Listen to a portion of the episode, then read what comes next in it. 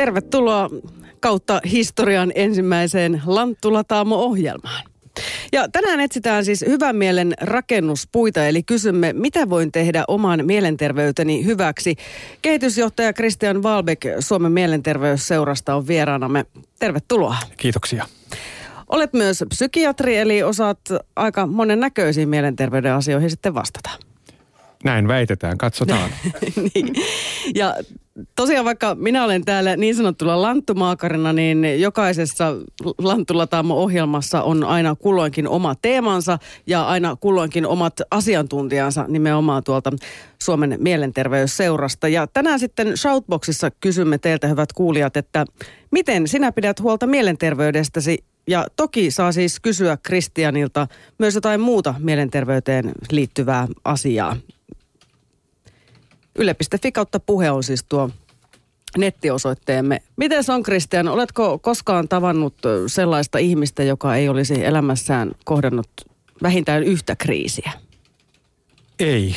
Kyllä elämään kuuluu kriisit. Kuuluu sellaisia kriisiä kuin muuttaminen kotoa pois on jo kriisi. Sitten on parisuhteen muodostaminen. Sekin ei välttämättä ole ihan ongelmatonta.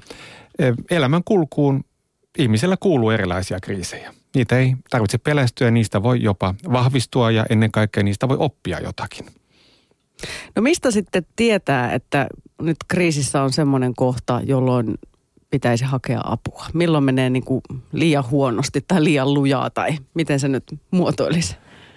No ihan sellaiset merkit, kuten unettomuus tai että ajatukset vain pyörii tässä kriisissä, on vaikeaa keskittyä työntekoon tai opiskeluun. Silloin kun se rupeaa niin kuin haittaamaan sitä toimintakykyä, silloin on hyvä hakea apua. Millaisissa asioissa ihmiset yleensä teille Suomen Mielenterveysseuraa ottaa yhteyttä? Hyvin monenlaisissa elämänkriisissä, mutta viime aikoina on korostunut parisuhdekriisit. Eli erilaiset elämänkriisit perheissä. Se voi liittyä uskottomuuteen, se voi liittyä päihteiden käyttöön perheessä tai masennukseen, ahdistukseen, joskus jopa itsemurhauhkaan perheessä. No noi on aika semmoisia isoja ja vakavia asioita, ainakin tuo viimeinen. Siihen on varmaan vaikea vähän suhtautua, varsinkin jos on jotain pieniä lapsia perheessä tai vaikka vähän isompiakin. Ehkä kaikista mielenterveysasioista voi sanoa, että niistä keskusteleminen, sitä ei pidä pelätä, vaan pitää avoimesti puhua vaikeistakin asioista. Jopa sellaisista asioista kuin itsemurha-ajatuksista on hyvä puhua ja jopa kysyä lähimmäiseltä, että onko sinulla tällaisia ajatuksia. Millaisessa jamassa suomalaisten mielenterveys yleisesti ottaen tällä hetkellä mielestäsi on? Tai vaikka ihan tilastojenkin valossa. Muutamia aika huolestuttavia lukujahan tässä on väläytelty, että aika nuoretkin ihmiset jää esimerkiksi masennuksen takia sairauseläkkeelle. Itse asiassa meillä suomalaisilla menee kyllä aika hyvin, eli 80% kertoo olevansa onnellisia tai melko onnellisia. Mutta sitten meillä on pieni vähemmistö, jolla menee yhä huonommin. Eli myöskin mielenterveyden puolella on näkyvissä tämä kahtia jakautuminen. Eli pieni osa väestöstä on syrjäytymässä. He voivat todella huonosti ja heitä tulisi pyrkiä kaikin tavoin tukemaan. Eikö se ole kuitenkin aika jännä? 20%kin on ihan valtava joukko kuitenkin suomalaisia. Ja mietin vaan, että meillähän kuitenkin on edelleen aika tämmöinen hyvinvoiva ja yltäkylläinen yhteiskunta verrattuna moneen muuhun maailman maahan, että miksi meillä sitten kuitenkin näinkin paljon kärsitään mielenterveysongelmista? Tämä on ihan totta, että suomalaisten fyysinen terveys on parantunut, mutta mielenterveydessä ei ole nähty vastaavanlaista myönteistä kehitystä. Ja sen takia onkin nyt oikein hyvä, että meillä on Lanttulataamo ja tähän asiaan kiinnitetään huomiota. Tässä vaiheessa voisimme kuunnella Lassen tarinan. Hän on nimittäin kärsinyt pahoista mielenterveyden ongelmista, mutta nyt on sitten kuntoutumaan päin ja hänen tarinansa on aika tuommoinen toiveikas. Ja siinä hän kertoo myös aika monta semmoista asiaa, mistä sitä hyvää mielenterveyttä löytää. Mä oon Lasse ja vähän päälle 40 ja oikeastaan psyyken asiat tuli tuossa 30. Olin jossain ollut valmistunut ammattiin, niin työelämässä alkoi tulla vähän rankempaa ja sitten tuli tämmöisiä psykoottisia juttuja, että joudun ensimmäisen kerran sairaalaan ja sitten muutaman kuntoutusjakson jälkeen sitten todettiin, että ei se välttämättä se työelämäpaluu enää sitten onnistuneen kuntoutusosastojen ja erilaisten kuntoutustukipäätösten jälkeen, niin sitten tuossa 5 vuotta sitten niin tuli eläkepäätös. Aikaisessa vaiheessa ohjaudun tänne Majakkaan ja olen tyytyväinen, että tässä alussa oli, kun hain sitä päivärytmiä, kun ei ollut oikeastaan muuta, niin oli paljon kerhoja ja ohjelmaa ja oli paljon tekemistä ja sitten tapasi tätä semmoista, niin jos puhutaan paljon vertaistuesta, niin vertaisia ihmisiä, joiden kanssa pystyy jakamaan kokemuksia ja tuntuu, että ei ole niin yksin näiden ongelmien kanssa, niin se tuntuu tosi tärkeää. Pikkuhiljaa tässä on olo vuosien mittaan parantunut ja tasaantunut, että on ollut tuolla Niemikotisäätiössä työtehtävissä ja pikkuhiljaa Majakassa ottanut erilaisia vastuutehtäviä vastaan, että toimin täällä aktiivisesti mukana. No nyt sitten, kun käyt täällä Majakassa, olet tässä toiminnassa mukana, niin minkälaiset asiat, me vähän jo sivuttiinkin, niin sinua auttaa nyt sitten elämästä nauttimaan, että vertaistuki, tämä jo mainitsit, on tärkeää, mutta minkälaiset muut asiat? No ehdottomasti on niin hyvät ihmissuhteet, että on sellainen ystäviä ja on semmoista aikaa, jonka kokee mielekkääksi, että on ryhmiä, missä voi käydä ja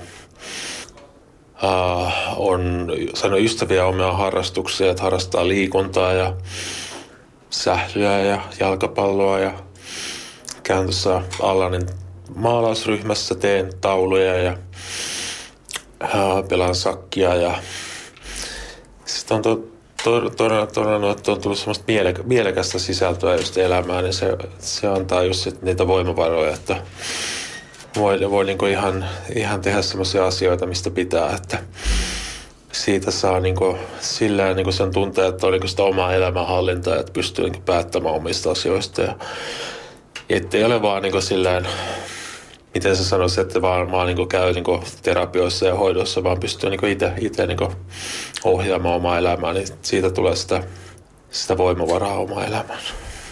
No mitkä on semmoisia niinku omaa hyvinvointia haittaavia asioita, esimerkiksi päihteet? Varmaan voi joskus olla, varmaan tässä kun näitä ihmisiä, niin nekin voi olla jollekin ongelma. Ei nyt sinulle, mutta että näitäkin ihmisiä varmasti on.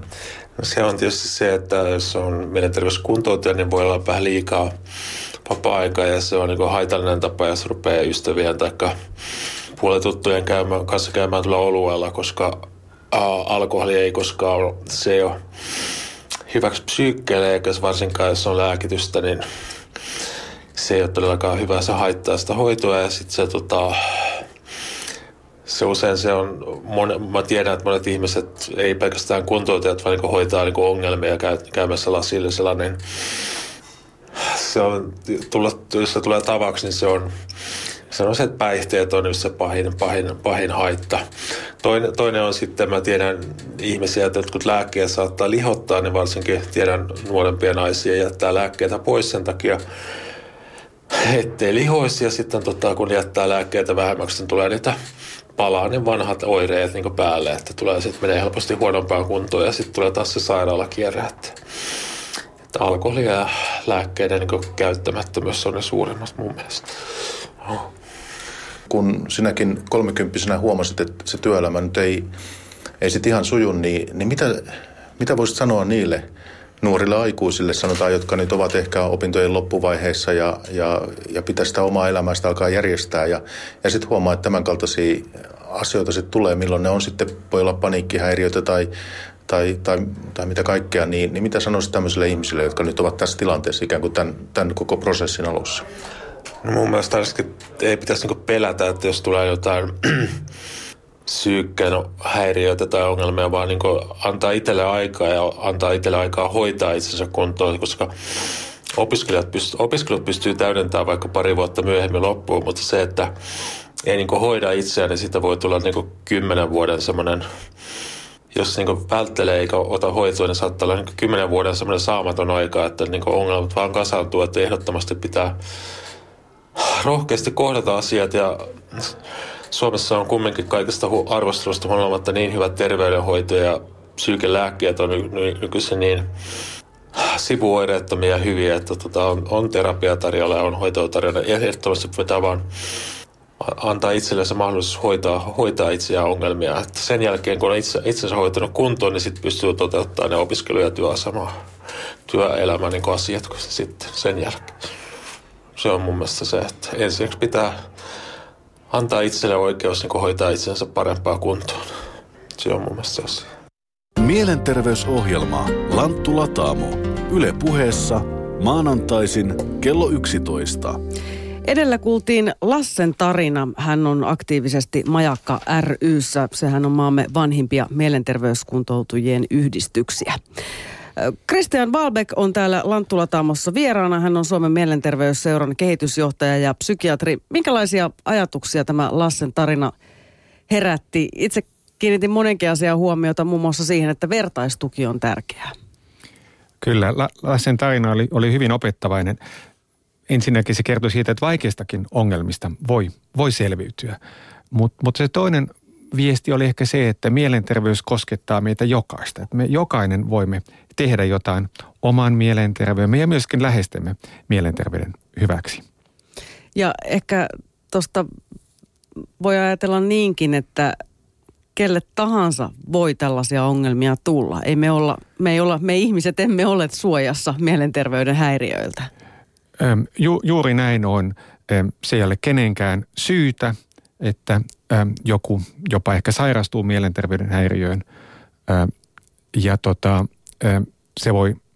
se koskettaa meitä kaikkia.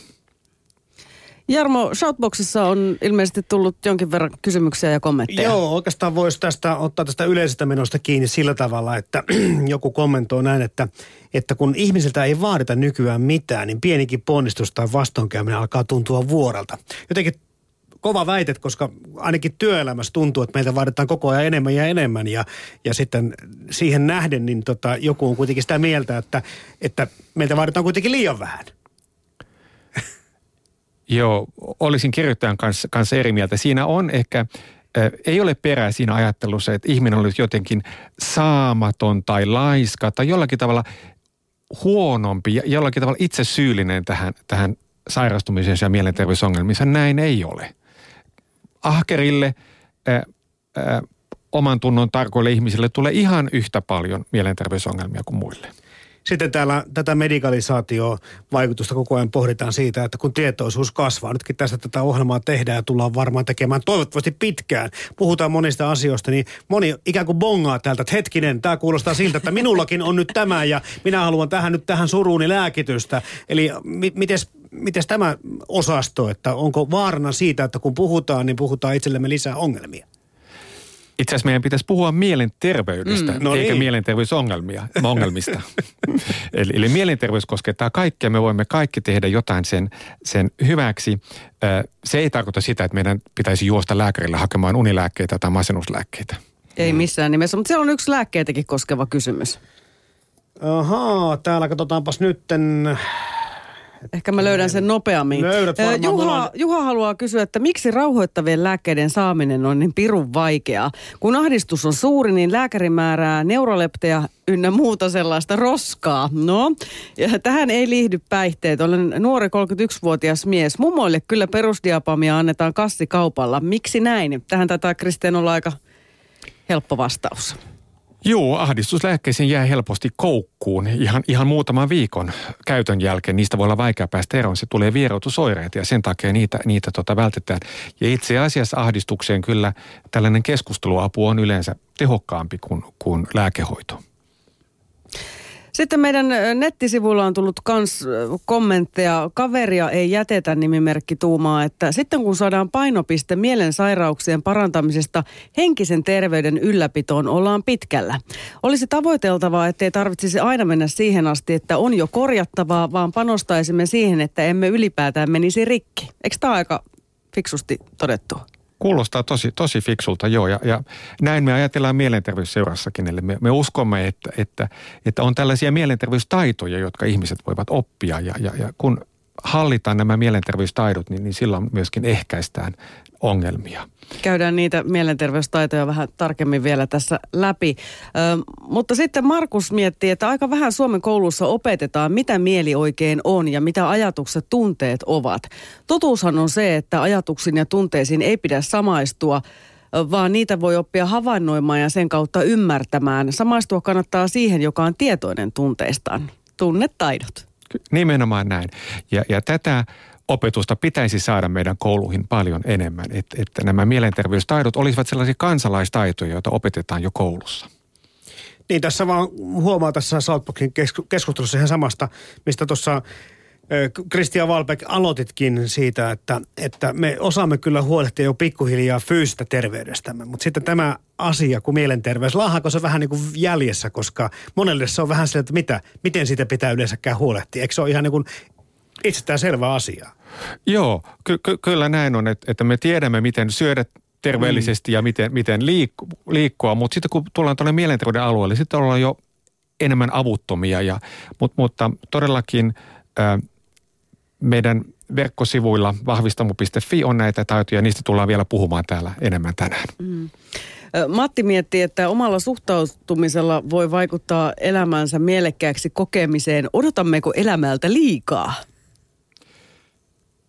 Ehkä on syntynyt sellainen harhakuva, että kaikki ongelmat elämässä olisivat jotenkin voitettavissa ja hallittavissa. Nyt kuitenkin on niin, että elämään kuuluu myöskin tällaisia ikäviä yllätyksiä. Emme pysty hallitsemaan esimerkiksi läheisten kuoleman ajankohtaa tai muita tällaisia asioita. Että elämään kuuluu myöskin tällaista hallitsemattomuutta ja sitä meidän pitää oppia hyväksymään.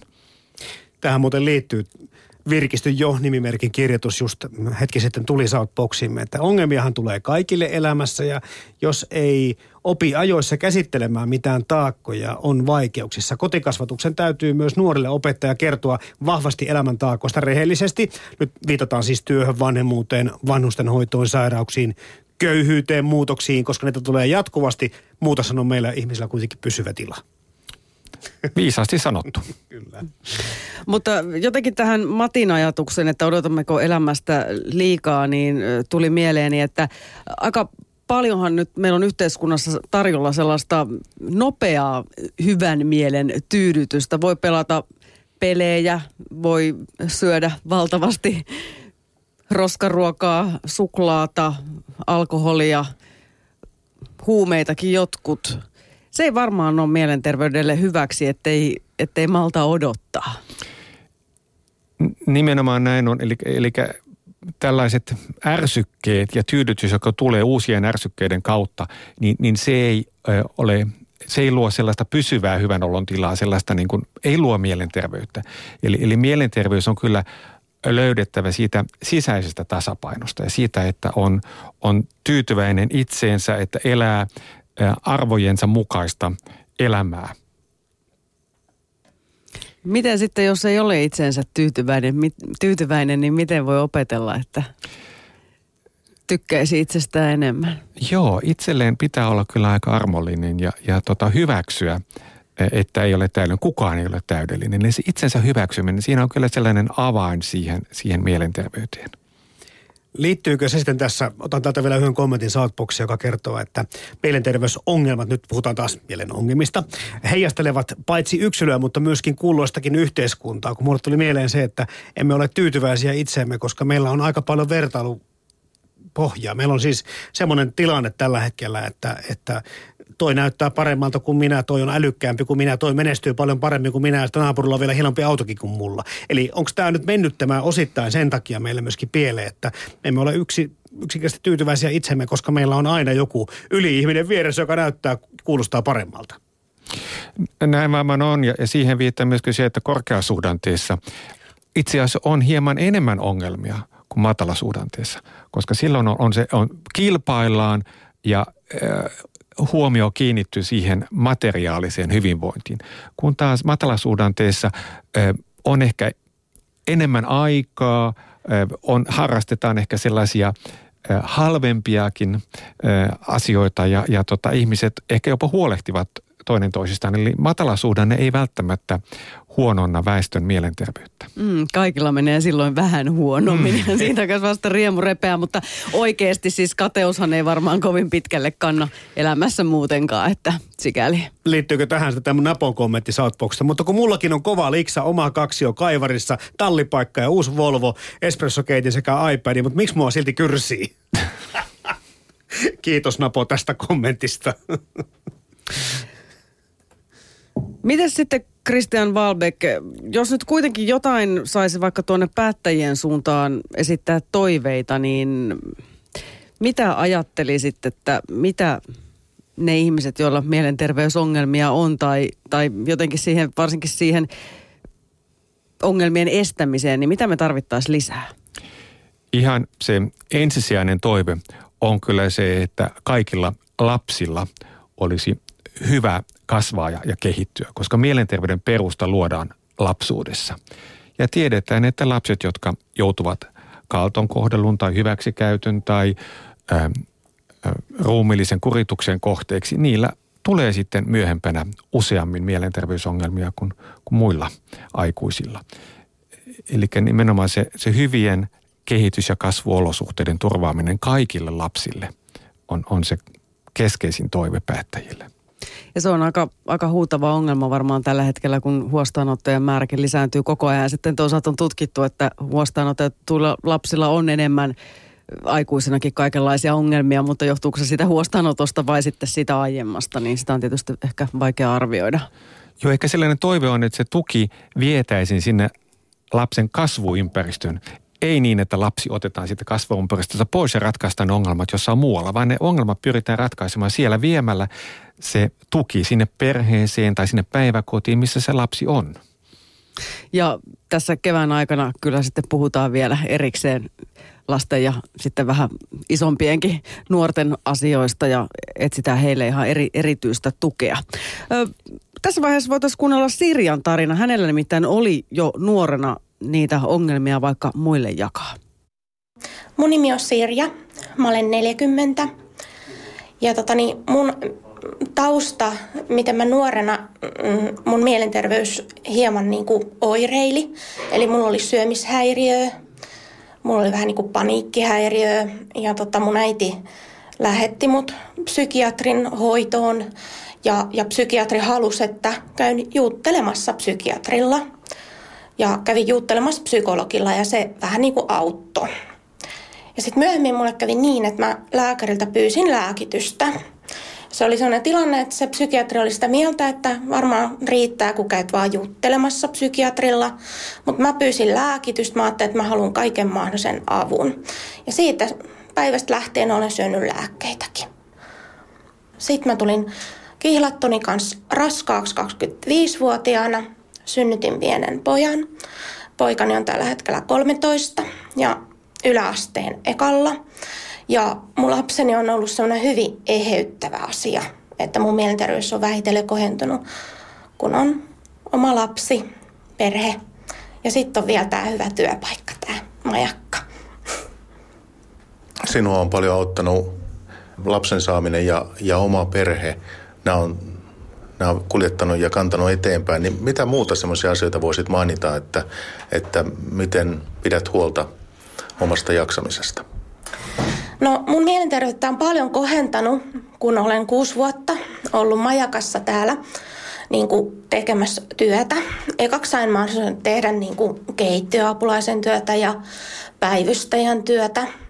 Ja sitten vähitellen mut valittiin edustushenkilöksi, mä oon nykyäänkin edustushenkilö. Tein kaikki edustustehtäviä.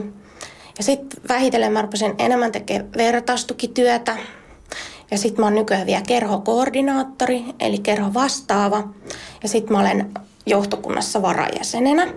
Ja tämä työ täällä on oikein pitänyt mun mieltä ja mielenterveyttä kunnossa, kun on työtä joka päivä.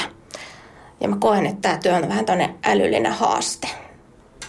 Entä tämmöiset asiat kuin nukkuminen, liikkuminen, ehkä luonto, itseilmaisutaide, onko nämä myös semmoisia, mitä sitten tulee tehtyä? No mä nautin, kun täällä Helsingissä on tämmöinen mahdollisuus, että täällä on kesällä aina tämmöinen puistojumppa. Olen yrittänyt 3 kertaa viikossa käydä kesäjumppatunnilla. Ja se kesäjumppatunti on tosi auttanut mun kuntoa paremmaksi. Se kesäjumppa on alentanut mun verenpainetta. Mulla on nykyään verenpaineongelma. Eli liikunta on semmoinen, joka tosiaan pitää kunnossa. Ja Helsingissä on kaikki hivoja paikkoja, mihin voi vaikka kesällä mennä. Ja Majakasta usein tehdään kaikki retkiä ja käydään uimassa ja kaikkia tämmöisiä retkiä tehdään niin kuin kesällä enemmänkin Majakan retkille, kun tulee mukaan. Ja sitten kun täällä Majakassa tapaa kaikki uusia ihmisiä ja uusia ystäviä saa täältä, niin tämä on tämmöinen paikka, tämä Majakka, että täällä niin kuin mielenterveyttä kohennetaan. Tämä on tämmöinen yhteisö, missä niin kuin hyväksytään myöskin sairaitakin ihmisiä.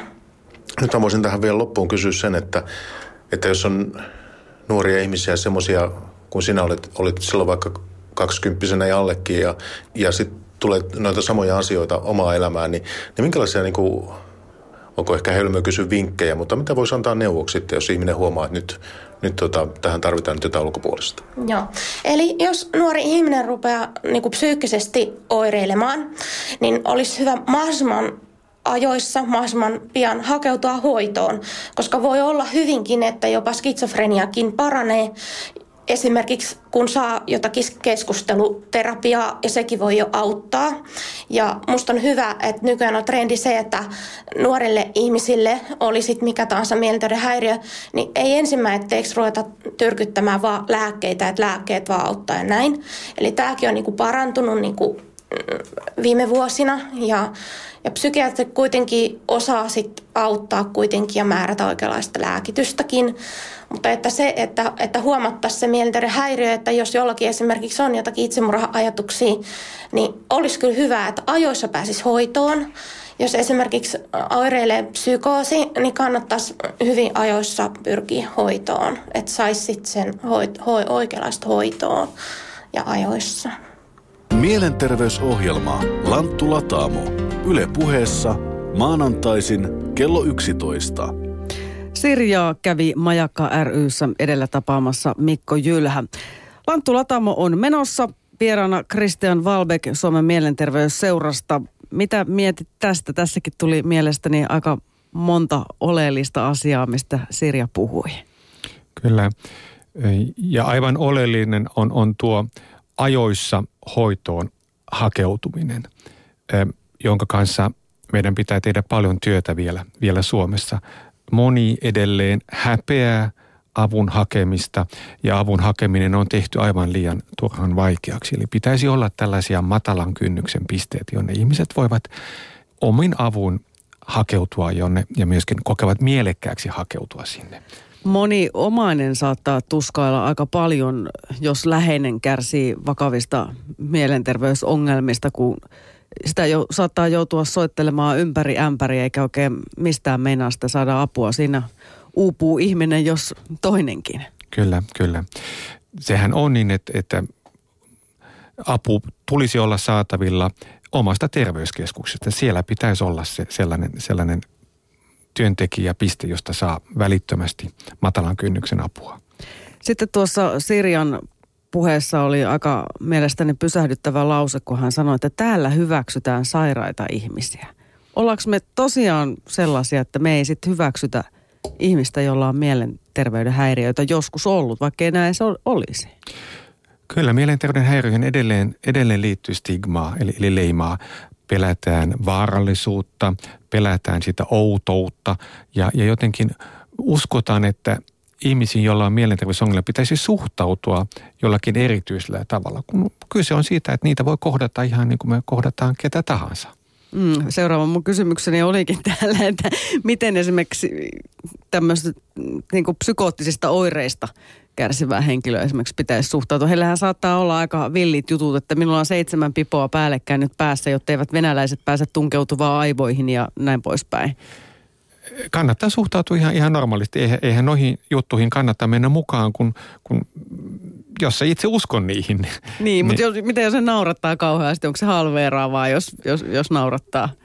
Tietysti jokaista ihmistä pitää kunnioittaa ja todeta, että sinä nyt uskot näin, mutta minä en usko niitä. Minä en koe, että asia on tällä tavalla. Mm. Voi tuoda sen oman näkemyksensä kyllä rehellisesti esille. Postiluukusta ei tule homokaasua. Joo. Jampe. Joo. Tähän kysymykseen nyt, miten huolet mielenterveydestäsi on tullut hyviä vinkkejä. Otetaan nyt näitä tähän väliin. Kello on 11.35. Täällä M21 Oulusta kirjoittaa, että huoli hetki reilusti ennen nukkumaan menoa, vaikka 2-3 tuntia ennen. Kannattaa kirjoittaa mieltä painavat asiat paperille. Miettiä niitä hetkiä, sitten tuhota tämä paperi. Kristian Wahlbeck. Kuulostaa oikein hyvältä. Asioita pitää ottaa käsittelyyn ja miettiä. Tunteiden ja ajatusten torjuminen yleensä ei ole hyvä ratkaisukeino, vaan omassa mielessä käsittelee näitä asioita, niin se yleensä tuo myöskin hyvän tuloksen. Hituvati kommentoikin, että tätä käytetään myös unettomuuden hoidossa. Eli me puhuttiin myöskin, että riittävä uni on myöskin mielenterveydelle aika tärkeä asia. Ja Sirja mainitsi liikunnan. Se on myös varmaan semmoinen, ja sitäkin täällä anonyymi korostaa, että fyysinen kuntokin kannattaa pitää yllä. Kyllä. Ja sitten mä mainitsisin vielä näitä niin kuin mielenterveystaitoja, kuten niin kuin itsetuntemus. Se, että tuntee itsensä, omat tarpeensa ja omat arvonsa. Miettii, mitä oikeastaan elämästä haluaa. Ja sitten muokkaa sitä omaa elämää siihen suuntaan.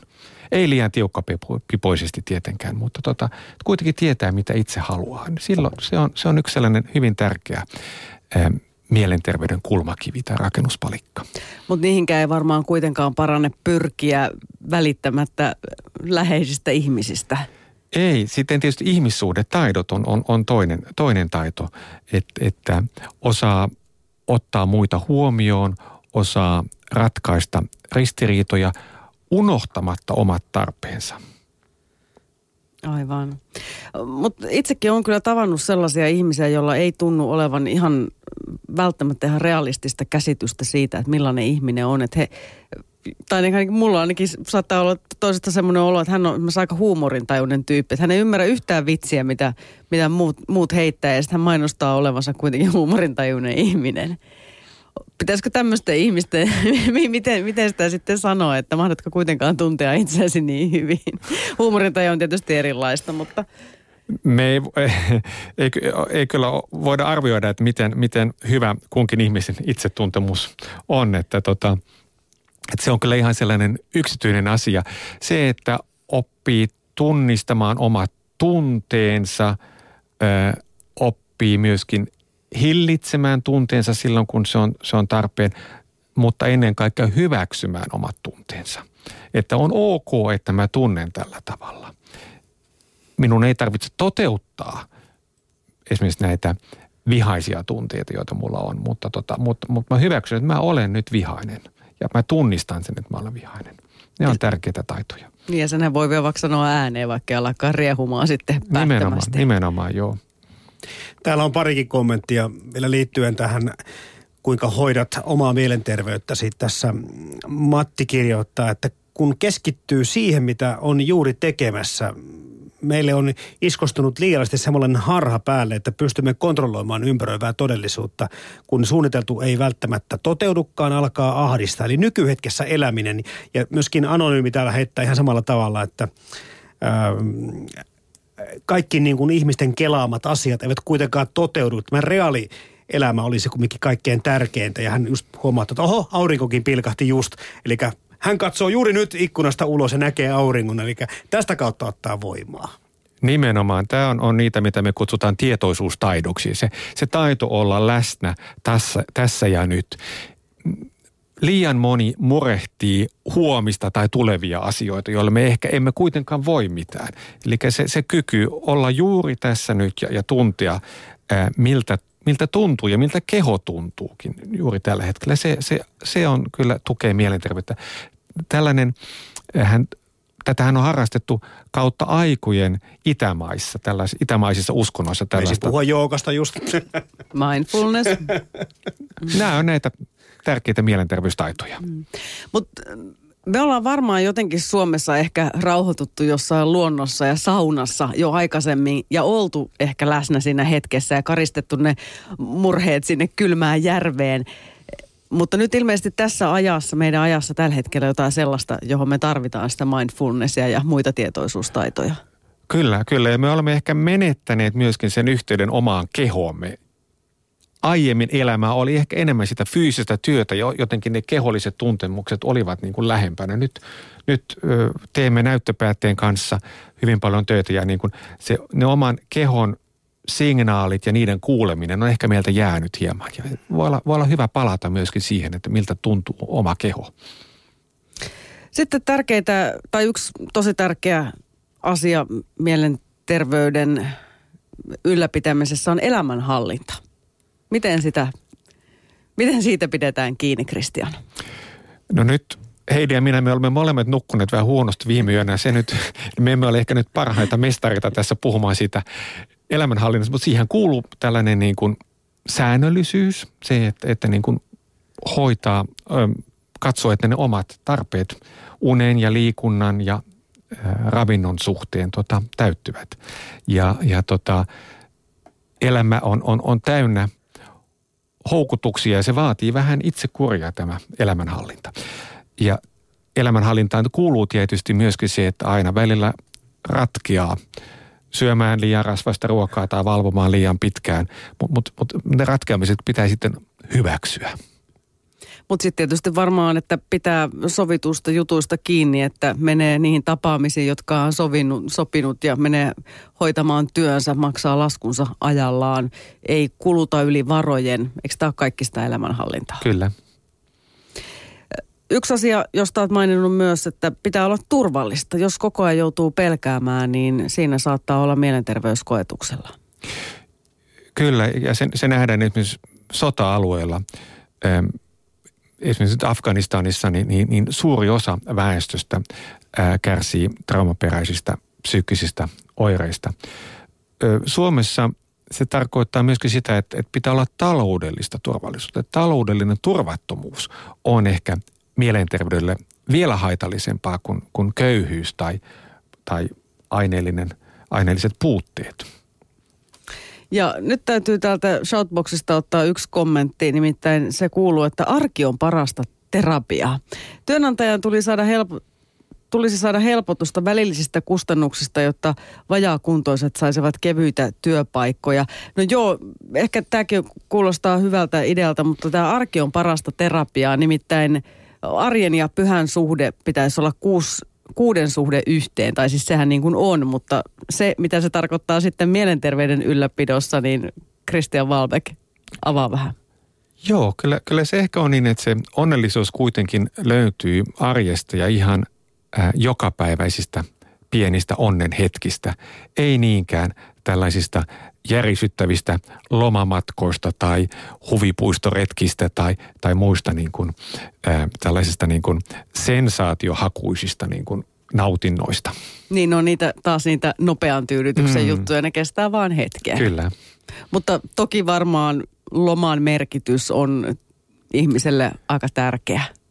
Joo, mutta välttämättä ei se lomamatka tai se kallis aktiviteettia täynnä oleva loma, vaan sellainen loma, jossa on aikaa sitten löytää oman itsensä ja oma kehollisuutensakin uudestaan. Ja sitten seksuaalisuus. Senkin kanssa kannattaa varmaan olla sinut, jotta ihminen voi hyvin. Kyllä. Oma seksuaalisuus tulee ennen kaikkea niin kuin hyväksyä, minkä muotoinen se sitten onkaan. Seksuaalisuuden niin kuin toteuttaminen on osa sitä hyvinvoinnin rakentumista. Voisi kuvitella, että se on vapautumaan päin se meidän oman seksuaalisen identiteetin hyväksyminen. Näin on, ja myöskin psykiatriassa näemme ehkä vähemmän tällaisia niin kuin seksuaalisuuden kieltämisestä johtuvia niin kuin oireita kuin aiemmin. Ja sitten oli se itsensä hyväksyminen ja siitä me jo vähän puhuttiinkin. Joo, me olemme kaikki erilaisia ja siinä on oma arvonsa, jota tulisi hyväksyä. Eli näitä taitoja sitten vaan opettelemaan. Vahvistamon sivulta ainakin löytyy. Vahvistamon sivulta löytyy ihan hyviä harjoituksiakin, joilla näitä voi olemme yhdessä professori Raimo Lappalaisen kanssa Jyväskylän yliopistosta näitä kehittäneet, näitä harjoituksia. Ja shoutboxiin saa kommentoida yle.fi kautta puhe on nettiosoite. Onko sinne, Jampe, tullut mitään kiinnostavaa? On, vaikka kuinka monta. Mä mietin, että mistä tästä nyt nappaisi jonkun. PK kirjoittaa, että minua on opetettu suojelemaan itseäni, ketä elämänpiirini kuuluu ja keiden kanssa on voimia keskustella esimerkiksi ristiriitatilanteessa. Minkälaiseen työhön hakeutuu pitkällisen sairausloman jälkeen, jos vastuu on aiheutunut työuupumuksen, niin menee työhönsä, jossa sitä ei ole käytännössä ollenkaan. Joo, siis mulle tulee tästä itsesuojelusta mieleen semmoisen niin muurin rakentaminen itsensä ympärille, ja sitten jos puuttuu se kommunikaatio tai se peilaus muihin ihmisiin, niin ei sekään kyllä mielenterveyttä todellakaan edistä. Tai sitten se voi olla myöskin itsetuntemusta, että tietää omat rajansa ja mistä se stressi tulee ja pyrkii sitten välttämään niitä tilanteita.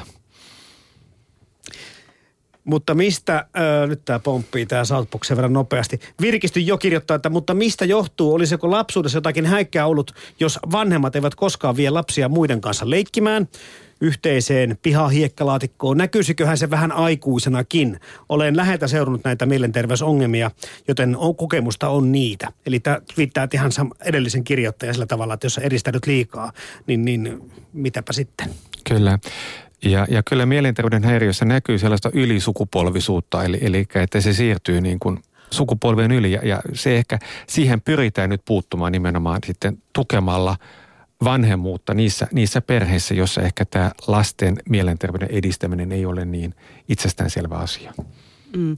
No moni vanhempi ei varmaan mieti välttämättä siinä arjessa, että tässäpä nyt tuen. Paitsi kieltämättä, kun esimerkiksi itse on lukenut sen, että niitä lapsen tunteita pitäisi sanottaa, niin sitä aika usein kyllä tulee tehtyä, että sua selvästi suututtaa, että voisitko nyt kertoa, että mikä suututtaa, etkä vaikka riehu tai heittele jotain esineitä. Tämä on ilmeisesti ihan tätä arkista lapsen mielenterveyden tukemista. Kyllä, ja sitten se lapsen niin kuin sosiaalisen vuorovaikutuksen tukeminen. En tietysti, että lapsilla on mahdollisuus tavata toisia lapsia, leikkiä heidän kanssaan. Ja sitten se myöskin turhautumisen sietoon kasvattaminen, että kaikkea ei voi saada aina ja heti. No, miten sitten kanssaihmisten mielenterveyttä voisi tukea, tai miten sitten vaikka suhtautua, jos näkee, että toisella on ongelmia, ja mihin voisi vaikka ohjata? Ennen ohjaamista mä ottaisin puheeksi. Musta tuntuu, että tämä puheeksi ottaminen ystävien kanssa, perheen kanssa tai vertaisten kanssa, niin kuin tässä kuultiin, niin ratkaisee montakin solmukohtaa. Ja vasta sitten, jos niin kuin tämä puheeksi ottaminen, lähipiirin tuki ei auta, niin sitten tulee hakeutua ammattiauttajien piiriin. Mutta teilläkin esimerkiksi on kriisipuhelimia, mihin voi soittaa, jos kokee suurta hetkellistä ahdistusta, niin sieltä saa sitten opastusta eteenpäin. Kyllä, meillä on kansallinen kriisipuhelin, johon voi ottaa yhteyttä. Meillä on myöskin 19 kriisikeskusta ympäri maata, johon voi ottaa yhteyttä ja tulla keskustelemaan. Täällä on taas näitä kuulijoiden vinkkejä siitä, kuinka kukakin sitä mielenterveyttään osaa hoitaa. Täällä nyt on vaikkapa, että työnteko, läheisistään huolehtiminen ja hedonismin unohtaminen. Niilläkin pärjää pitkällä ja mieli pysyy virkeänä. Täällä on, olen itse päässyt vaimon auttamana takaisin työelämään pitkällisen masennuksen jälkeen, eli vertaistuki mainitaan ja sitten harrastuksista. Totta kai, joskin nekin voivat aiheuttaa sitä kunnianhimoa ja turhaa vertailua. Arkea moni täällä kehuu myöskin, että parasta on se arki ja sen sietäminen. Ja vielä otan täältä tämä puutarhahoito, mainitaan kanssa muutaman kerran. Kasvien ja puutarhan hoito. Ja tämä oli kiva, että pysähdyttää näissä arkisissa kokemuksissa, eli hommaa itsellesi vaikka perinteinen vanha kahvimylly, jauha se kahvi siinä, keskustele, rupattele, nauti jo siitä koko hetkestä ja tee siitä tilanteesta merkityksellinen. Mutta sitten taas joku kommentoi, että eihän tällä kiireaikataululla kukaan kerkeä enää nykyään omia kahvipapuja jauhamaan. Niin, mutta eikö se ole sitä elämänhallintaa, että jos haluaa jauhaa omat kahvipapuunsa, kokee sen itselleen tärkeäksi ja näin poispäin, niin sitten sitä pitäisi järjestää sitä aikaa siihen arkeen, jotta näin voisi tehdä. Mm. Vai mitä sanoo Kristian Wahlbeck? Kyllä, ja kiireisenäkin päivänä, niin jos löytäisi sen pari minuuttia siihen, että niin kun istuu alas ja keskittyy ja hakee sitä tietoisuutta tähän hetkeen, niin sitten jaksaa taas paremmin ja se voi vähentää sen päivän kiireisyyttä. Tässä tuli todella hyviä asioita nyt näissä kommenteissa. Nostaisin pari asiaa vielä, jotka niin kuin tiedetään, että on mielenterveydelle hyviä. Se on sellainen uteliaisuus, sellaisen uuden oppiminen. Se, että niin kuin löytää elämästä uusia asioita. Ja toinen, joka tutkimusten mukaan on tärkeä, on sitten tällainen antaminen. Se, että on antelias ja myöskin antaa anteeksi, ei katkeroidu. Tai antaa osallistumalla vapaaehtoistoimintaan. Nämä on sellaisia, jotka tiedetään, että tukevat mielenterveyttä. Ja itse asiassa, jos elämänsä suunnittelee niin, että sitä omaa mielenterveyttä edistää, niin lisää myöskin elinvuosiaan. Noin 7 vuotta keskimäärin. Kulttuuriharrastukset on myös todistetusti yksi sellainen, joka lisää virkeyttä monen vähän iäkkäämmän rouvan elämässä ainakin. Miksei herrojenkin, mutta erityisesti on tämmöisiä paljon kulttuuria harrastavia naisia, jotka laulavat kuorossa ja käyvät oopperassa ja teatterissa ja ties missä. Ja he ovat ilmeisesti hyvinkin virkeitä mieleltään monet. Kyllä. Miehillä on ehkä sitten muita keinoja. Voi olla ehkä se kalaretki tai pilkkiminen tai joku tällainen sitten, joka sitten tukee mielenterveyttä. Niin, eli mikä tahansa, mikä vaan on sellaista mieleistä. Tällä Shoutboxissa vähän tästä stressinsietokyvystä. Sitäkin ilmeisesti voi aika pienelle lapsellekin opettaa, että opettaa siihen, että aina ei saa kaikkea, mitä haluaa, joutuu sietämään pettymyksiä. Kyllä, se on tärkeää. Mielenterveystaito, jota meillä kaikilla tulisi olla. Muuten tulee kyllä aikuisiällä ongelmia. Ja ehkä hakeudutaan sitten sen nopean tyydytyksen niin kuin piiriin, jos ei ole turhautumisen sietokykyä. Niin, tähän samaan aiheeseen aika moni kirjoittaja kommentoi täällä Southboxissa, että vanhemmille todellakin tarvittaisiin matalan tason apua arkeen, koska tämä turvaverkkokysymys on se tänä päivänä se yksi ongelmallinen tilanne. Se nopea tyydytys sille viihdepalvelulle, mitä tuossa Kristiankin kerroit siitä, että kun ei ole turvaverkkoa, niin sitten on se, pelikonsoli tai sitten on se leffa tai mikä tahansa muu asia, mikä antaa nopean viihdykkeen ja hoitaa se turvaverkon asemaa. Kyllä. Ja siinä tietysti me voimme jokainen kantaa kortemme kekoon ja tarjota apuamme ja tukeamme lapsiperheille.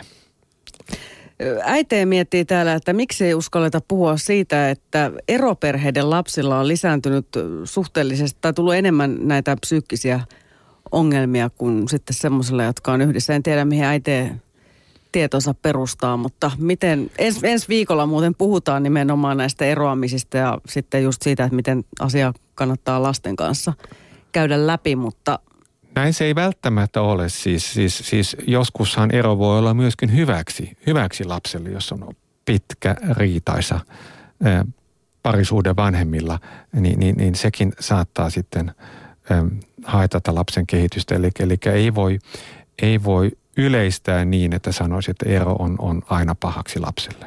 Aivan.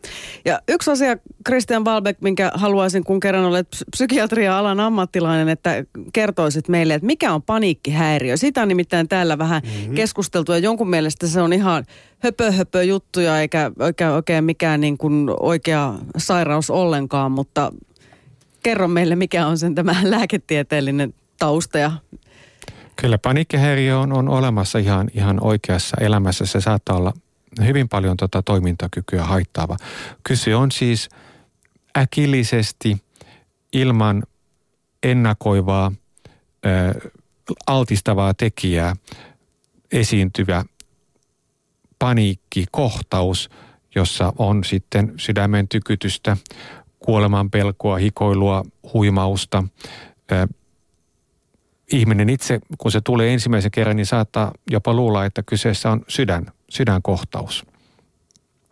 Ja kyllä se ihan aivoissakin näkyy, että on todellinen häiriö, johon onneksi on olemassa hyvät hoidot. Mutta tosiaan ihan vakava mielenterveyden häiriö tai ongelma tämä kyllä on. Kyllä, ja saattaa aiheuttaa jopa työkyvyttömyyttä. Aivan. Jampe kuikuilee siihen malliin, että taas olisi kommentoitavaa. Joo, tähän samaan aiheeseen paniikkihäiriöstä joku kyselee, että voisiko sitä parantua vaikka juuri asioiden käsittelyllä ja stressinharjoittelun kautta. Kyllä, siis paniikkihäiriön on olemassa erilaisia hoitoja, on altistushoitoja, on keskusteluhoitoa, on lääkehoitoa. Että jos on todellakin paniikkihäiriö, niin silloin kannattaa ehkä hakeutua ihan ammattiauttajan hoitoon. Että silloin se itsehoito ei välttämättä riitä. Meillä on vielä tovi aikaa keskustella hyvän mielenterveyden rakennuspuista ja aika monta niitä on tullutkin, mutta eikä me ole unohdettu jotain. Ootko saanut Kristian sanottua kaiken, mitä pitikin? Joo, kyllä tässä on nyt lueteltu näitä ihmissuhdetaitoja, itsetuntemusta, itsensä hyväksymistä, niitä tietoisuustaitoja, että osaa elää tässä hetkessä. Mistä ehkä voisi puhua vielä vähän on näiden niin kuin oman elämänarvojen tunnistaminen. Et se ei ole meille kaikille niin selvä, että mitä me elämästämme haluamme, minkä takia me elämme. Ja sen asian miettiminen ja sitten sen elämän rukkaaminen sen suuntaiseksi, niin yleensä tukee mielenterveyttä. Millaisia, jotenkin tämä tuntuu erikoiselta, että ei välttämättä ihmisillä ole niin selvillä se, että mitä he elämältä haluaa. Mihin se katoaa? Tai vai ehkä ei sitä ole koskaan sitä alun perin löytynytkään, vai miten se menee? Meillä on niin paljon tietysti paineita. Muut ihmiset haluavat, että me eletään tietyllä tavalla. Työelämästä tulee omia paineita, sukulaisilta omia paineita, ja sitten se oma, niin kuin, omat arvot saattavat siinä unohtua. Aivan, joku on, nyt menet naimisiin ja teet lapsia ja itse ei huvita yhtään, niin siinä on tietty, voi olla vähän haastetta sitten. Ja kun on sen elämän tyylinsä ikään kuin kerran valinnut, mitä tuossa Heidi kerrotkin, että olet mennyt naimisiin ja olet perustanut perheen ja tiettyä asunnusmuotoa harjoitat ja mökki on ostettu ja autokin on hankittu. Ja jos niin, välttämättä et halua, en ollenkaan, mutta tarkoitan vaan, että jos ne on oikeasti semmoisia asioita, mitä ei sisimissään arvosta, vaan olisi vähän niin kuin muitten, mutta kun on ajautunut tilanteeseen, niin on se huono myöskin luopua yhtäkkiä siitä kaikesta sen takia, koska nyt tässä en välttämättä omia arvojani toteuta. Joo, kyllä. Ja tässä kiireisessä elämässä niin herkästi ajautuu sellaisiin tilanteisiin, että ne omat arvot jäävät niin kuin jalkoihin. Joku täällä mainitsee tämmöisen kuin OCD. Jotenkin etäisesti kuulostaa tutulta. Tämä on ilmeisesti jokin oireyhtymä. Tästä kirjoittajan mielestä puhutaan aivan liian vähän. Se on pakko-oireinen häiriö. Joo. Eli on joko pakkoajatuksia tai pakkotoimintoja, esimerkiksi pakonomaista käsien pesua. Sekin on hankala oireyhtymä, johon myös löytyy hoitoa. Eli jos on tämän tyyppistä itseään tai toimintakykyä häiritsevää niin kuin pakkoajatuksia, pakkotoimintoja, niin kannattaa hakeutua sitten terveyskeskuksen kautta hoitoon. Täällä muuten vielä Hituvati antaa oman vinkkinsä, maalatkaa. Vaikka ette osaisikaan, niin ei muuta kuin maalatkaa, koska samaan pohjaan voi roiskia paljon monta kertaa. Ja aina pitää myöskin muistaa se, että tärkeintä maalaaminen ei ole pakko panna edes seinille tulosta, kun vaan voi tuottaa, luoda ja toteuttaa itteensä. Kyllä. Ja ainahan tunteita tai ajatuksia ei ole niin helppo sanoittaa, niin sitten taiteen keinoin voi myöskin ilmaista monia asioita. Niitä vaikka puuukkoja veistelemällä, niin kuin se Eemeli teki siellä arestissa. Ja täällä oli joku kirjoittanut myöskin runon sitten puolisolleen, että pystyi sitä kautta niin kuin tuomaan, koska puhe ei ikään kuin mennyt perille. Meillähän on tietenkin kommunikaatiovaikeudet myöskin, ja nämä tähän liittyy varmasti jollain tavalla ihmisillä, että jos sä vaan tähänkin muotoon saat, niin mikä ettei. Kiitoksia kaikille osallistuneille. Tämä oli siis Yle Puheen ensimmäinen Lanttulataamo, ja tästä eteenpäin jatketaan koko kevät. Aina maanantaisin kello 11 on muutama urheiluviikko on tuossa välissä ja ehkä ei pääsi edes maanantainakaan tehdä, mutta kumminkin monta ohjelmaa on tulossa, erilaisia teemoja, ja tulikin mainittu, että ensi viikolla otetaan tämä kovasti puhuttava aihe eli parisuhteen haasteet. Vieraaksi tulevat Veli-Matti Husso ja Olli Jäppinen. ja he vastaavat sitten parisuhdeasioihin. Varmaan niitä ongelmia tulee, mutta varmaan sitten niitä semmoisia korjauskonstejakin. Ja jo etukäteen voi laittaa kysymyksiä tuolla Yle Puheen nettisivuilla yle.fi/puhe. Lanttulataamon sivut löytyvät sieltä, sinne vaan kysymyksiä tulemaan. Tai sitten jos haluaa vähän jotain henkilökohtaisempia asioita tai jakaa jotain tarinoita, niin vaikka meikäläisen sähköpostiosoitteeseen heidi.laaksonen@yle.fi. Kiitos kaikille. Kiitos Kristian Wahlbeck. Hyvää mielenterveyttä kaikille.